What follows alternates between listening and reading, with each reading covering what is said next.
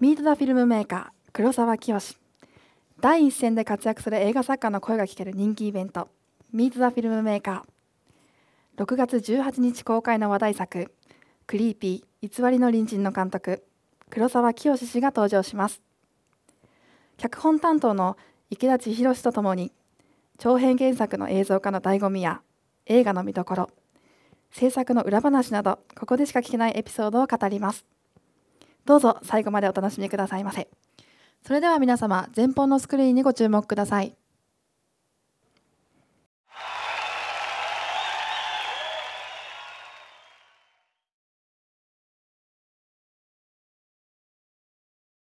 うまい。何言ってんの？これは未解決ですね。一家三人が行方不明になった事件です。一人だけ女の子が残されてますどうしてその子だけ残されたんでしょう？あれはいつだったか。母が電話で誰かと話してました。安子何かあったの？西野さん変人っていうか取り付く島がないっていうか。今度うちにいらっしゃってください。面白いもんもお見せできますし。どうしたの？何があった？あの人お父さんじゃありません全然知らない人です。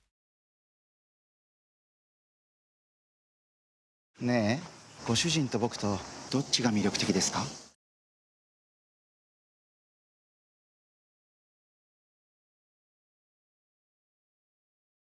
待て何が望みだ？別に何も。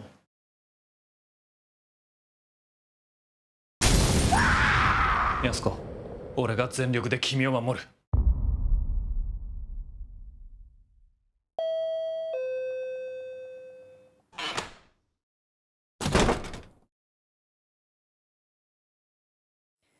それではご紹介いたします。モデレーターの森直人さん黒沢清さん池田千尋さんです。皆様大きな拍手でお迎えくださいませ。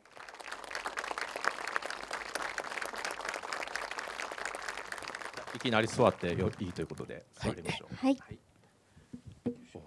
えー本日モデレーターを務めます森と申します、えーこれより映画クリーピー偽りの隣人、えー公開記念 Meet the Filmmaker を始めます、えーでは改めてご紹介いたします。黒沢清監督と脚本担当されました池田千尋さんです、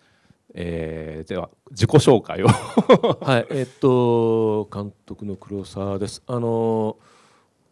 ここういうアップルストアこういうところでこういうトークショーをやるのは初めてなのでちょっと緊張しています。もうちょっとその薄汚いところでやることが多いので、あのちょっとあんまりこうハイレベルな話が今日できるかどうかちょっと不安なんですけども、えーよろしくお願いします。えーっとクリーピーで脚本を、えー担当させていただきました池田千尋です。えー普段はあの映画監督もしているんですが、えーっと黒沢さんとは、えー東京芸術大学の、えーまあ、先生だったんですね黒沢さんが。で初めてお仕事をご一緒させていただいたのがこの作品です。今日はちょっと何を言われるかビクビクしながら参りました、えーよろしくお願いします。まあ、ちょっと作品の紹介を僕より一言で言いますとあの傑作です。すんごい面白いです。あの今日は池田さんもあのいらっしゃるということであの脚本という観点からこの「クリーピー」にちょっと迫りたいなと思うんですが、えーあの前川豊さんのあの原作小説を脚色したものなので、えーこの脚本という観点からあのこの映画にあの迫るのはすごい重要な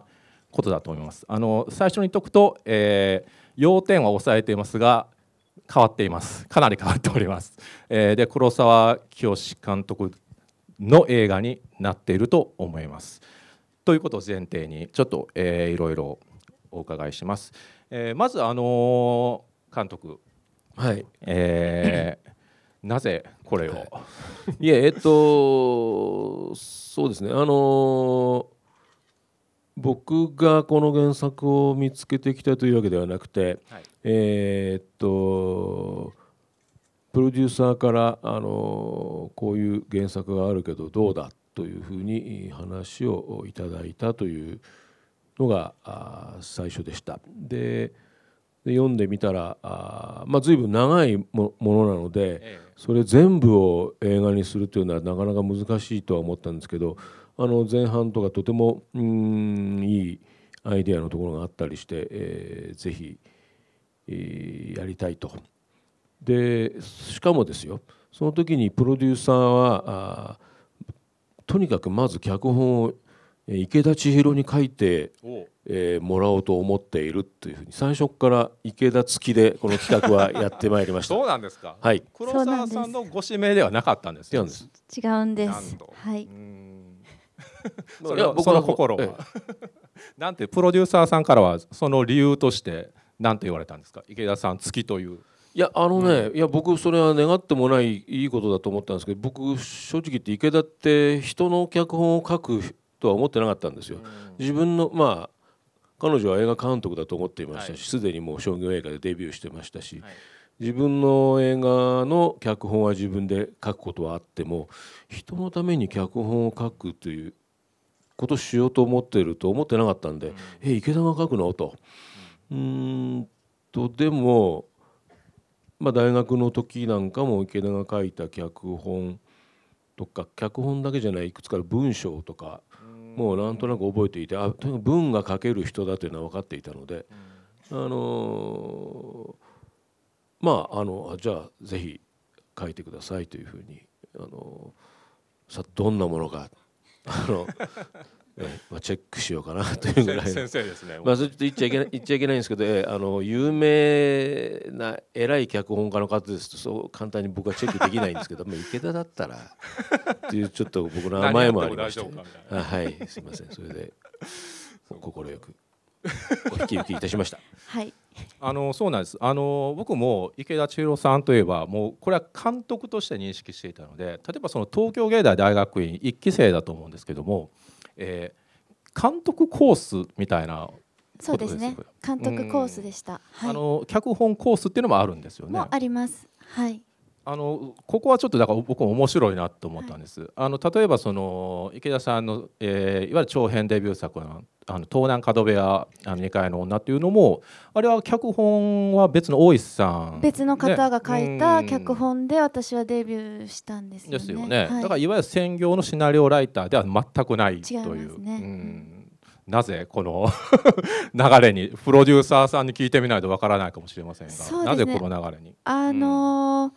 映画監督として生きていくっていうのはなかなかにこう大変なことだというのがまず一つありましてお金を稼がないと生きていけないので人は。そういう話えっとそういう話から始まってしまうんですけど、あの模索してたんですね映画監督としてあの仕事をしていきたい映画を撮りたいってことはもちろんあるんだけれども、えー私やっぱ脚本が書けるっていうことは自分の中で意識があってあの脚本を書くっていうことを、まあ、自分が監督をするのではない仕事でやってみたいなってことを思っていて周囲で知り合ったプロデューサーの方とかにはそんなこと言ってたんです当時。でその中の一人に赤木さんがいらっしゃってそうです。で赤木さんはまあ私をなぜこの作品に選んだかというと、少しだけお話ししたことがあるんですけど、それこそ東京芸大時代に黒沢さんから出された課題で四谷怪談を東海道四谷怪談を、あの脚本にしろという課題がありました。はい、あったあった。ありましたよね、はいはいあったあったって、ええ思い出した。覚えていやいやい。やあのいやそうなんです。もちろん覚えてます。はい。でまあそれで書いた本であの黒沢さんが選んでくださって私それを取ることができたんですけどその脚本を赤木さんに読んでもらったりしてたんですよ。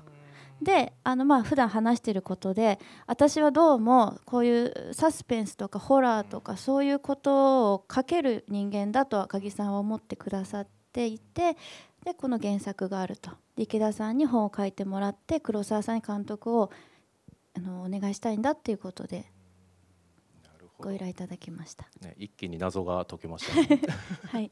黒沢監督も初めて聞く話もあったということですよね。今の表情から。そうですね。いやまさかその、えー、四谷怪談っていうのはまあそのそうです。課題で出したものだったんですけど、それがきっかけでその赤木プロデューサーと池田が出会っていたというのは全然知らなかったですね。じゃあまあ最初から僕が関係してたんそうですね。そういうことですね。はい。もう本当にでも私はそう思っています。はいあのでも結果的に共同脚本というクレジットになっておりますが、あのそうなんですよだからこの脚本っていうのが、あのまあ、我々一般の観客からしますと、えー実は謎の領域なんですよね。あのというのは完成形っていうのは映像になった映画でしか見れないでそれをあの脚本という非常に重要なものがあるらしいというふうにあの推測してるだけに過ぎないんですよね。僕もあのそう言いつつその脚本賞とかにこう投票したりもするんですが常にそのなんかジレンマは抱えてるわけです。であの黒沢さんの、えー、監あの監督作でいうと、えー僕の印象では特にその脚本のクレジットはちょっと信用ならない ところがありましてあのクレかこの脚本家のカラーでは明らかにないものになってるんだけどみたいなものが仕上がってたりするじゃないですか。これは触れたらまずい。いや全然いや 全くまずくはないんですけどそこは自分でも、それは僕のうーんまあ多分特徴というか欠陥なのか えっと、まあ、自分で脚本を書くことが多いのですが、えー特に絶対に自分で書きたいという欲望があるわけではないので、えー誰かが書いてくれたらいいなと思っていたりもするんですが。誰かが書いた脚本っていうのをそのまんま一字一句変えずに映画にするっていうのがねどうもできないんですね。あの全部書き直しちゃう書き直しちゃうってその本当そうなんですよ。そのそれは何か儀式ですね。あのその通り映すこともあるんです。脚本家が書いてくれたのをそのままであってもちょっとちょっとした語尾を変えたり全く変えなかったり自分でもう一回文字に起こさないとなんか自分のものにならないような気がするというとっても悪い癖があってあの直しちゃうんですよね。でもこれは本当に重要な話でやっぱり脚本っていうのはその演出をする上の土台だっていうことがまずあるわけじゃないですかだからその監督としてはその脚本を一度自分のその肉体の中にインストールしないとあのこうも肉体化されないってことですよまさにね。うん、で今回その共同脚本というのはではどういったあの形で、えー完成していったのかちょっとお聞きしたいんですけど手順としてはどんな感じだったんですか？一番はあれですねあの、まあ、原作をお読みになっていただいてからこの映画を見るとわ分かるんですが、すごく内容を、うん、軸は残したり、ポイントはもちろん残してるんですけど、大きく変わってるところがあるんですね。で最初に1年弱かけたんです。プロット作りにまず。プロット作り。脚本の前にあのプロットというものをまず作って、えー構成だったり流れっていうのをまず、まあ、作るんですけどそれを黒沢さんとやり取りをしながら、えーつまり原作をもとにして新たな物語を作り出すという作業がこの場合は必要だったんですね。でそこが一番私も苦労したし大変だったなという記憶があります。そのプロット作り1年半っていうのは、あの黒沢さんの指示のもと池田さんがやられたというか感じですか？あそうですね。やり方としては、えーとまあ、まず最初にお話ししてどんな方向でこれを作り変えるかという指針を、まあ、黒沢さんの方から示していただいてじゃあやってみますって言って書いて何ヶ月後かにまたプロデューサーの皆さんと黒沢さんと打ち合わせをしてうーんというのを繰り返したって、まあ、1年弱ですねその期間でしたよね。あの私すごく怖かったんです。黒沢さんがですねもうすごくごご本人を目の前にしてあれなんですけど意地悪で。全然違いますよ僕。いやいや、あの絶対に答えはくれないんです。池田がどう思うかだと。池田がどう思うかでこうか僕はこんな気がするんだけれども池田が書いてみなきゃわからないよねっていう。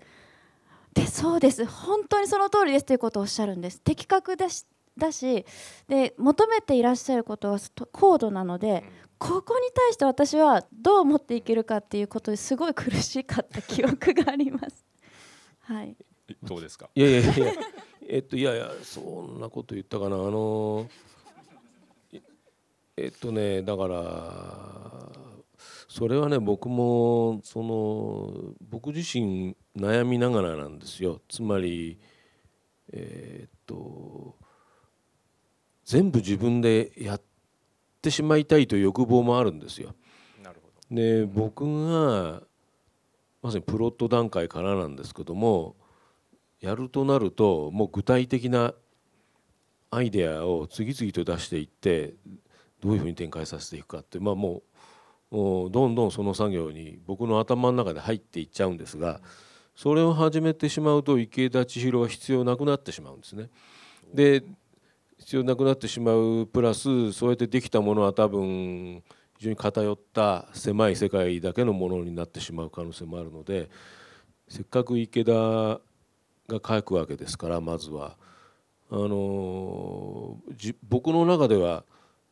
よしやるぞっていうところに踏み込まないように、えーだからあの答えを知ってるけど言わないとかじゃなくて僕答えを考えないようにしてこんなのもあるんじゃないの？こんなのも。それは分かんない。それはそっち考えてと。というのは僕が考えちゃうと悪いけど僕の方が勝ってしまうので。だって僕が取るからなんです。だから取る取る取る人間ですから最終的にはこっちが、えー自分のものにしてしまうので、今の段階ではまだ自分のものにしませんというのをまあ丁寧につ伝えただけで。そうですね。その通りです。よろしくお願いします。そっちで考えてくださいとあそうです。あのそういう意味ではすごくねねはい期待をしてくださってるというか、い、い意味で投げてくださってるけどそのレベルがとても高いっていうことをがもう分かるので、それに到達しなければならないっていうプレッシャーは結構やっぱりありました。だから黒沢さんがやっぱり面白いこれなら映画にしたいって思わせるプロットを作らなければならないというのが一番の私の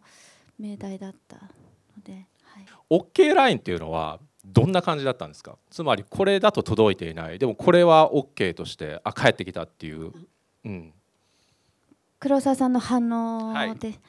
とても分かりやすくて、はい。あのいいところは明確に言ってくださるんです。おここの展開とかこのセリフいいよねっておっしゃってくださったところやっぱり明確に映画の最終的なところまで残っているんです。ただとてもす少ないんですけれども。えーっとただうーんそうですね OK ライン、うん、明確におっしゃってくれていた記憶がありますそうですね。あのちょっとうる覚えですけどさ初何回かはうんこれ違うな違うなんか違うと言ってたんですけどある時に「あそうそうこれこれ」っていうのは「あ来たこれだよ」っていうプロットになったようになりましたね。流れがですねやっぱりえーっとなんと言ったらいいのかな。そのプロットってまさにそこを作ってるんですけどあることが起こって次にこれ次にこの並びがそうそうこの並び。でそれは気持ちよくその省略して飛びつつ飛びすぎずえ次こうなるんだと思ったらあなるほどこうなるっていうのが割と綺麗にというかうんある種のその大胆さも含めて、えーうまく並んでいるっていうプロットにある時たどり着いたんですね。それはほその時の構造はほぼ残っていると思うのであのあこれでいけるっていうか正直言ってそれが見つかるまでは多分本当にこれ映画にできるのかどうか分からなかったです。そこに行かなければいくら原作が面白くてもこれやっぱ映画にならなかったってことに多分なるんで。セリフに関してはいかがですか？その段階でセリフっていうのは結構詰められていた？そのプロットの段階で。まああのーまあそれこそ何度も何度も書いていたので、まあ結局最終的にはプロットというかもうあの箱書きというか、っていうところまで行っていたんですが、そうですねセリフもいくつかしかでも書いてないですねその時点では、はい。と言いますのは、えーちょっとだけ踏み込みますね。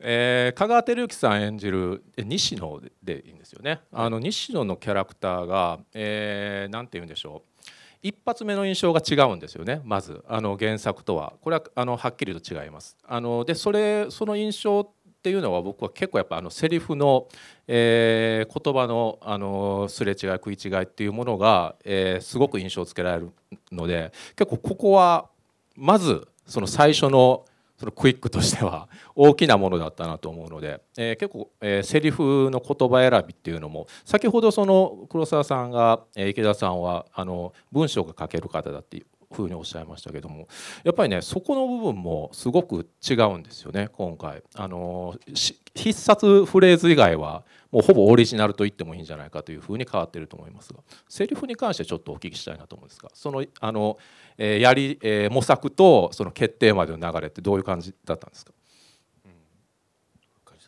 まああのいろいろ何度もやってるので忘れましたけど、あの香川さん演じた役に関しては2点3点そのプロット段階でもこれどうするっていうどうとでもまあこれがまあのある種まあ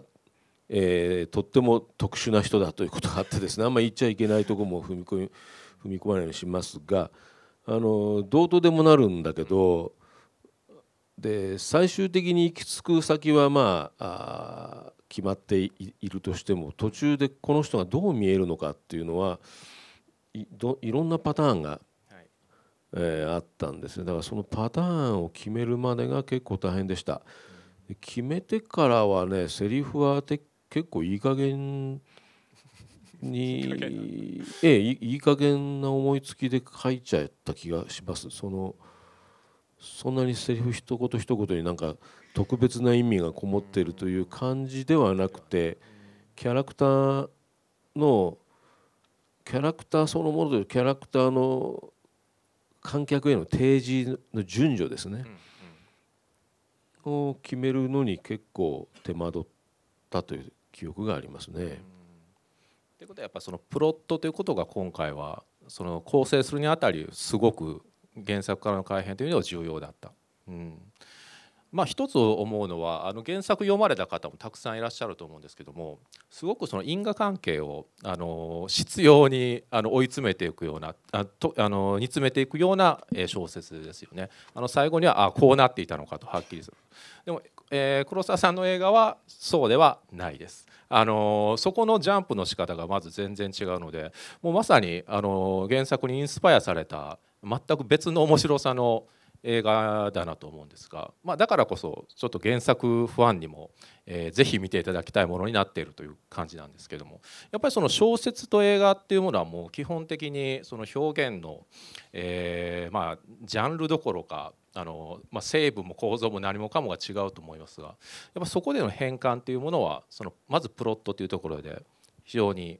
まあ、ジャンプするものであると、うん、そのその辺ってどうなんですかね？例えばその、えーまあ、今回に限らずでもいいんですけどもあの例えば池田さんの場合はあの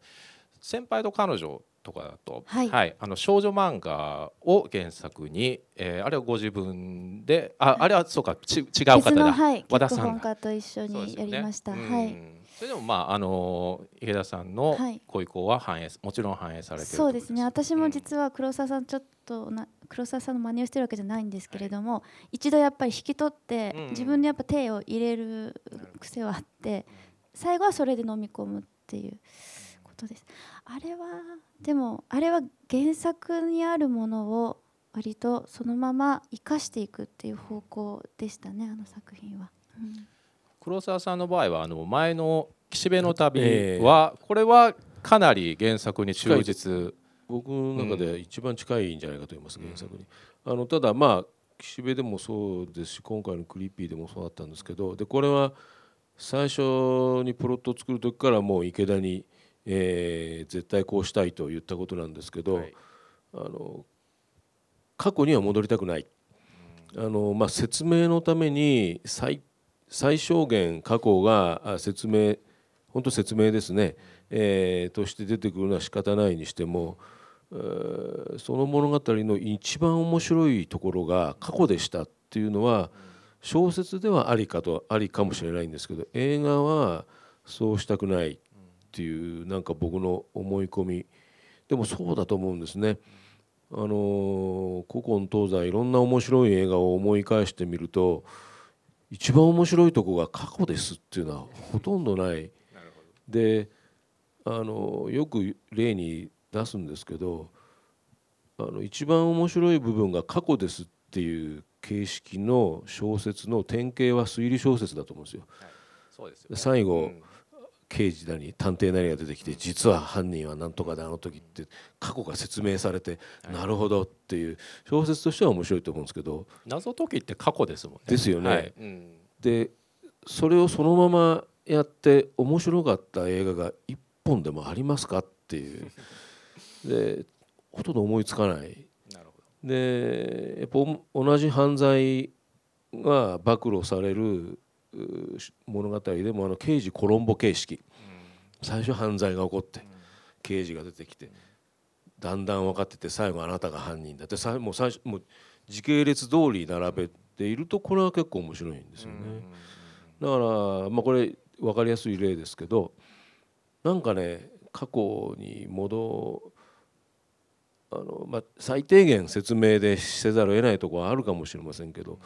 あの一番肝心なところを過去のシーンとしては絶対見せたくないんだっていうのは多分最初から池田に注文として出していたことだとは思います。それを聞いた時っていうのは、はい。あの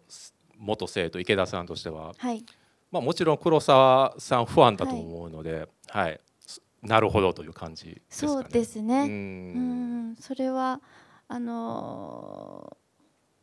私もそういうふうに考えそれはまあ出るとこはあるので分かりましたって言ってでも大変ですよね。大変でしたあの岸辺の旅はそれこそ原作自体がほぼ過去に戻らないんですよね。だからこそはい黒沢さんこれならもうこのままやっちゃえっていうような感覚があった。そうですね、まあでも原作でもいくつか過去として語られているところを、えー無理やり現在形にして、えー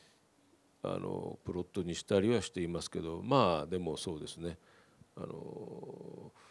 過去そうなんです。だからあそこも結構あれは最終的に僕がしちゃったんですけどその今回も最重要なところじゃないんですけど過去クリーピーでも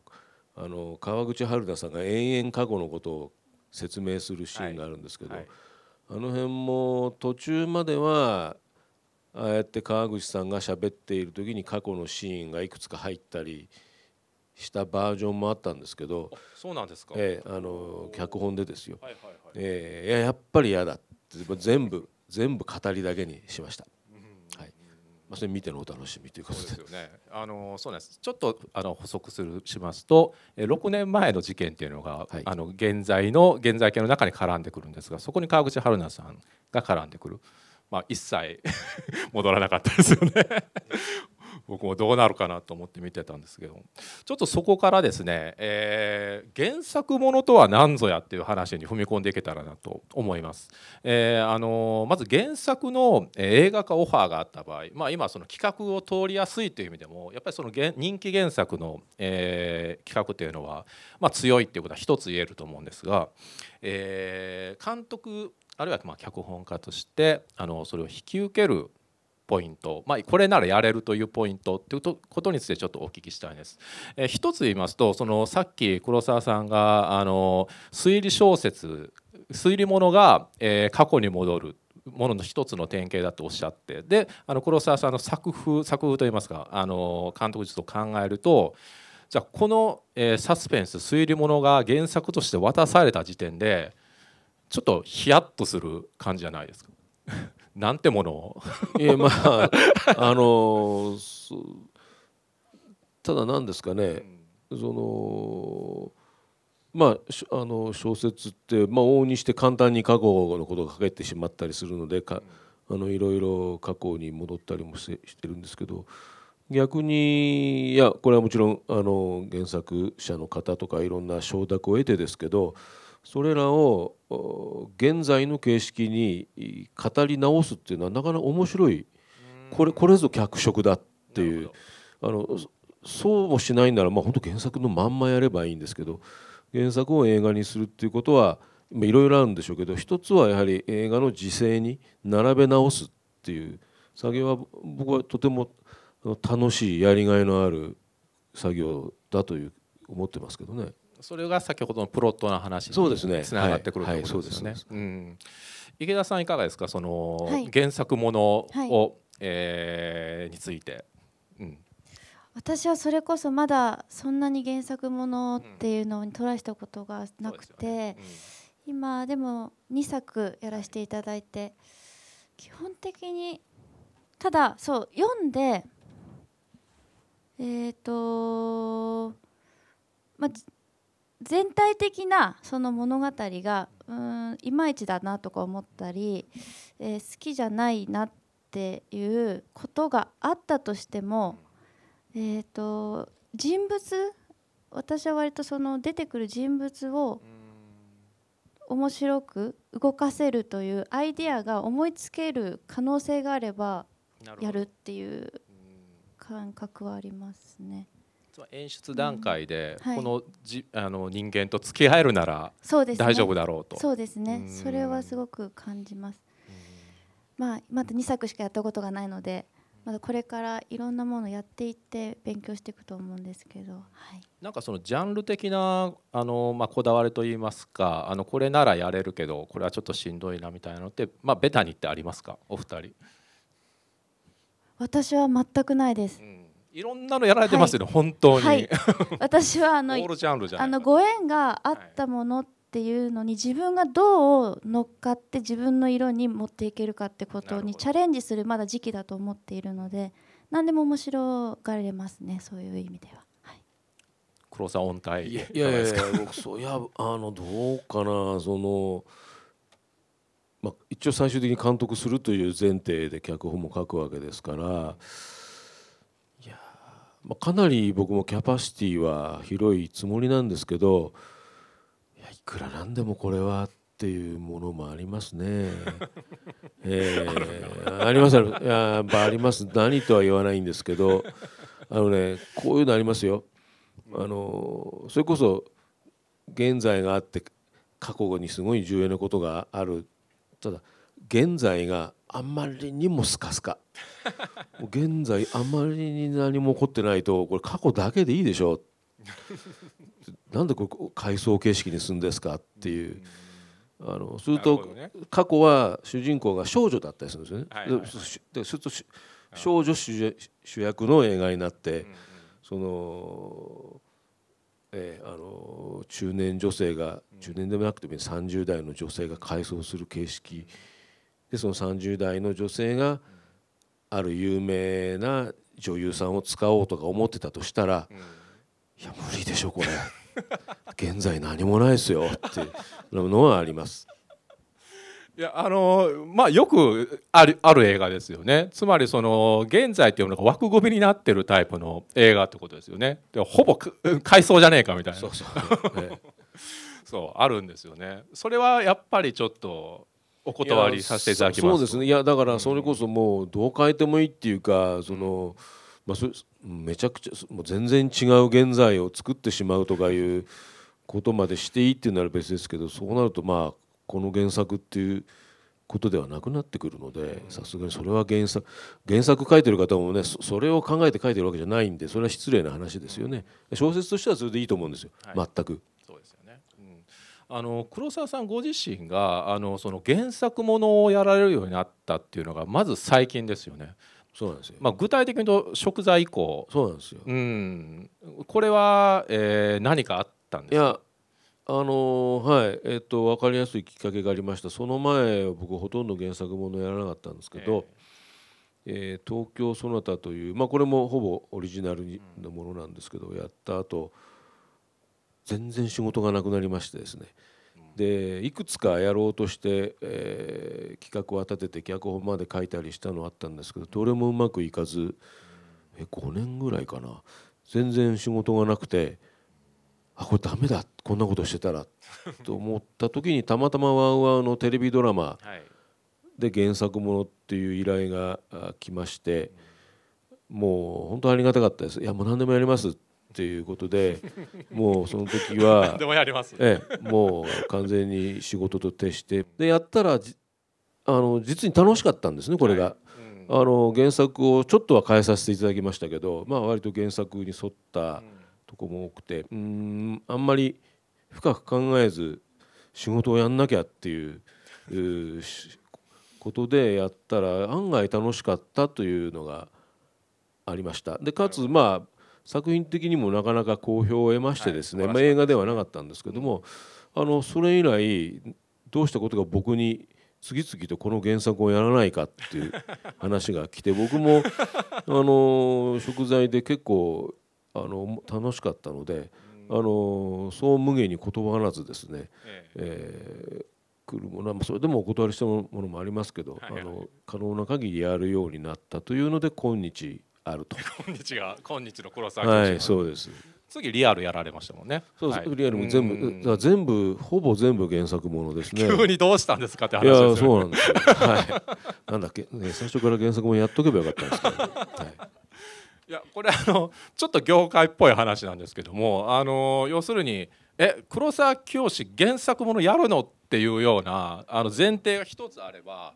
すごいみんなそこに食いついてくるっていうことなんじゃないですかね。うんまあそうなんですかね。まああのーまああのーそうですね。だからなんていうんですかやっぱり来るのはやっぱりちょちょっと変わった多分、まあ、今回のクリーピーもそうなんでしょうけど、あの質はすごく高くてもなんていうんですかねあのうんそのもう感動感動で涙が流れましたとかそういうものと少し違うやはり結構小説としてはやっぱりダークな面があったり不思議な面があったりするようなものがうんそういうのを撮りそうな監督というふうにまあ僕も分類されてるんでしょうね。だから三池隆さんがやるとちょっとふざけすぎてちょっといかいけないかなってもうちょっと真面目にやりたいって時にも僕に回ってくるっていう、えことですかね。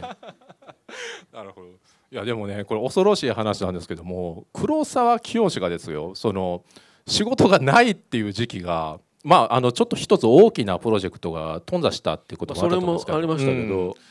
それはねちょっと恐ろしい話だと思いませんか？その池田さんとしても。これからますます頑張っていかなくてはいけない、ね。若手としても。はい、うん。でも私もうその東京ソナタの、はい。えー公開が東南角部屋2階の女の公開とあそうですよね。一緒の年だったんですね。ああそうでしたっけかね。で、はい。その後あのー黒沢さん今5年とおっしゃいましたが私なんかは8年間やっぱ長編が取れなかったので確かにあの去年2本公開されましたもんね。急に。そうなんですよね。うん。あの時だから時期も悪かったですね。ね。リーマンショックあリーマンショック震災もありあれでましたしねグッと落ちたっていうのに影響を受けてましたよ。あ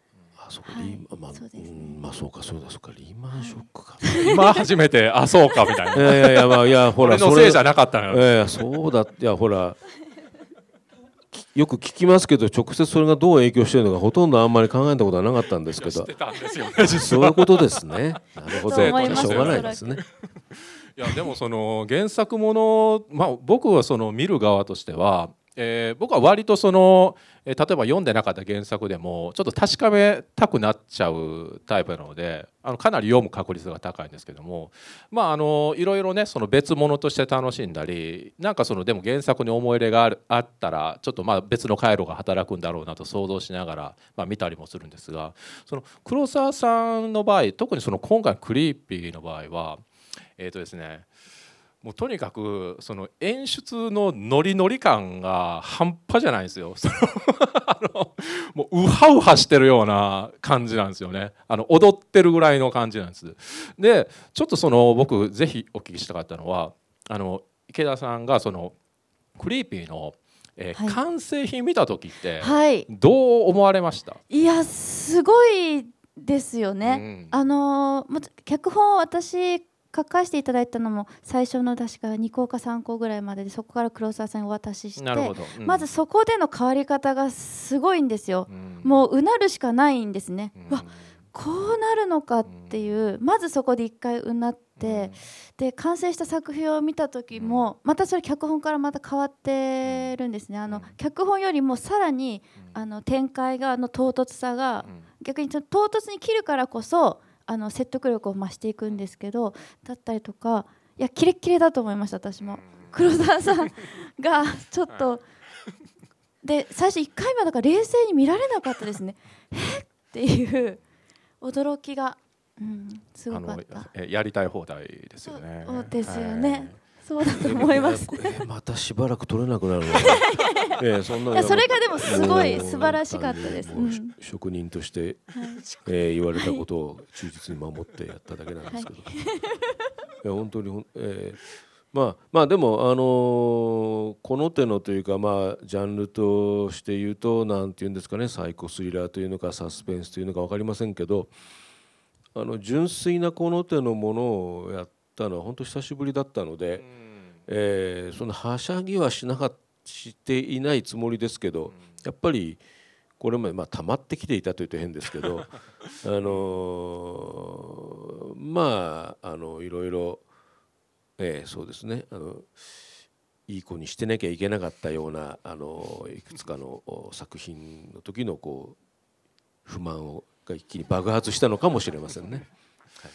ちなみにその現場で脚本を変えられるっていうことは黒沢さんはされるんですか？いや、えっと、自分あの自分ではそんなにいやしてもいいとは思うんですけど、おそんなに積極的にしないですね。あの俳優がこここう変えたいんですとか、あー言ったらああどうぞどうぞっていうようなことはあるんですけどあ、そうそうなそれはありなんですか？あ全然ありなんですよ。ああ、そうか。あのそこが変な変っていうか、あこれ池田にも聞聞きたいな。僕自分で脚本を書いたりするもんですから、よほど脚本に書かれたことにこだわってるように誤解されるんですけど、い。や逆なんですよ。自分で書いた分いやこれこの通りやっても全然つまらない気がしてできたら変えたいなと。ひょっとして人が書いたものだったら、やっぱりある程度守らなきゃいけないのかなという思いが働くのかもしれませんけど自分が書いたものですからもう変えようが何しようがそれは勝手ですよねっていうあくまでこれ踏み台自分が書いたものですから、ね、踏み台なのでっていうふうに思っちゃうんですが池田どう？私もまさにそう同じで脚本を逆に私はもう意識して変えるようにしています。なるほど。このままでいいわけがないというか、ここより面白くなるっていうどこまで面白く現場でなれるかっていうのをつかみたいと思うんで構成もぐいぐい変えますね撮影中に。自分のオリジナルだとそれがぐいぐいできるんですけど、えー原作があると逆にぐいぐいできない時があるのでそういうあのその現場とか求められているものに対してのあのちょっと変える時はありますけど、はい、あの本当面白い話だと思うんですよね。例えばあのシナリオライター専業の方がもしあのもう一人ここにいるとすごい食ってかかってくる可能性があるっていう。いやむしろ、むしろ変えても そうですねそうなんですよ。でもあの本当に面白い話だと思います。その脚本映画にとっての脚本とは何かっていうのはなかなかねあの奥の深い話だと思うんですが Q&A に参りたいと思います。あのみ観客の皆さんから、えー、23えーお二人に質問を受け付けます。あの貴重な機会だと思いますので何でも、えー大丈夫です。えー挙手でお願いいたします。何かございませんか？あ、じゃああの早いもの順でこの方。はい。質問なんですけれど脚本書くにあたってあの当て書きした俳優さんとかいますか？僕はできるだけ当て書きをしないようにしています。あのというのはしたくなってしまう時もあるんですが本当にその俳優さんって、まあ、決まっていれば別なんですけどあくまでまだイメージだけとかいう場合やっぱりスケジュールの都合とかいろいろありますので、えー最終的にその俳優さんでなかった場合ものすごく違和感が出てしまうので書いている時はあ極力当て書きはしません。でもしちゃったりするんですけどね あ意外が違うんだ違うんだって思いながらひょっとして時もあっていつもそこは混乱しながらあー建前上誰がやってもいいように、えー年齢なんかもかなり幅を持たせたりして書くようにしています。池田さん違うんじゃないですか？私は当て書きしますね、うん。する時があります。あのもうこの人に出てもらうっていうのを決めて書いてる時があってでもその場合大体出ていただけるんですななんですかね。あのこんなこと言ってあれでもそれお二人のそのはい。作風といいますか、あのカラーの違いとして僕もしかしたら一番大きいところかなと思いましてちょっと一つあの東南角部屋がねあの、はい。西島秀俊さんが、はい。あの主演で、はい。くしくもあのそう今回ですね今回も、はい、久しぶりにお会いしましたね。でも別人みたいですよね、はい。なんか。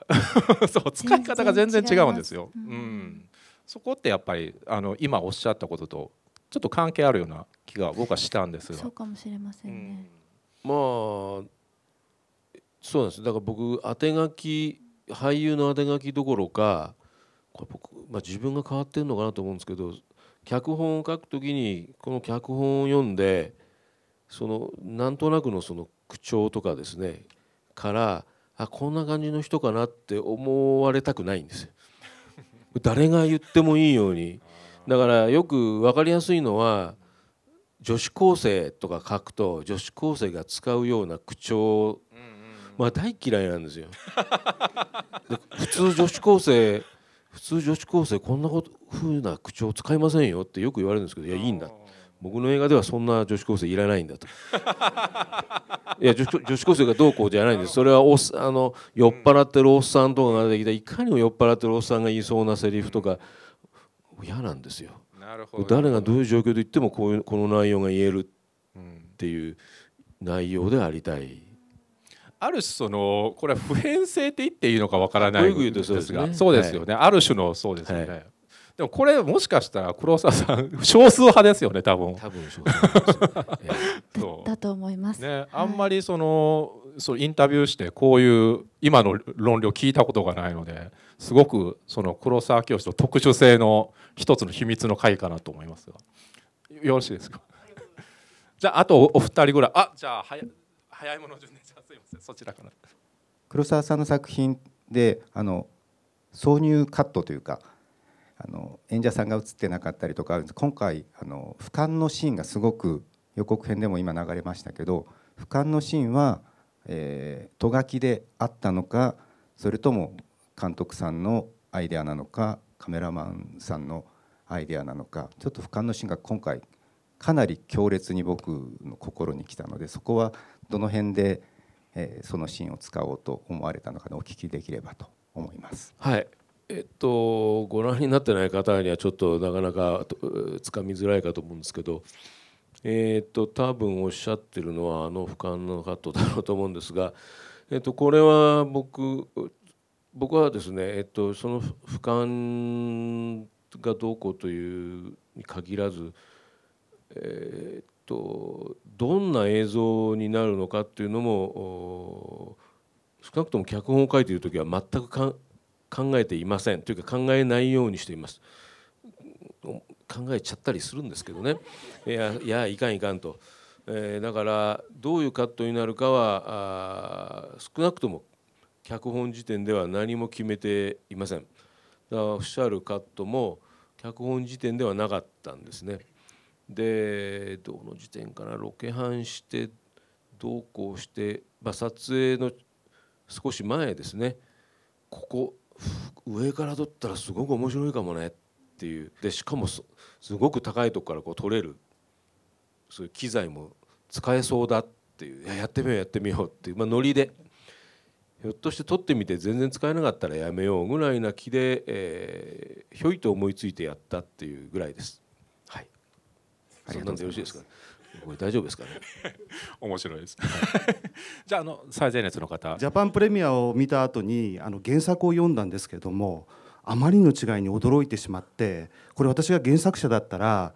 もう絶対納得しないなっていうか、まあ、あの食材の時にもきっと港かなえさんは怒るんじゃないかなと思うぐらいに変わっていたんですけどもこの脚本書かれる段階で例えば原作者の方とお話ししてここまでは残してくださいとかこの段階で了承を得ましょうとかっていうのは今回のクリーピーの場合はあったんでしょうか？あのちょっと信じられないぐらいに違っていたんで。あのそれでいうと私はあの脚本書いている最初の方の段階で、えー、前川さんにお会いしたんですね。でまあもうその時点でかなり変わってきていたんです。確かプロットの途中でお会いしたんです私。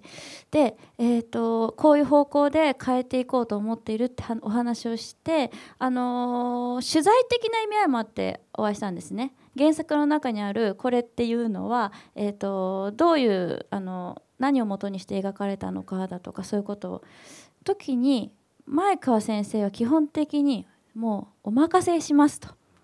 もうそれよりも黒沢清監督が僕の小説をどう映画にしてくれるかが楽しみだとおっしゃってくださったんです。それでもう許してもらえた気分になって分かりました頑張りますって言って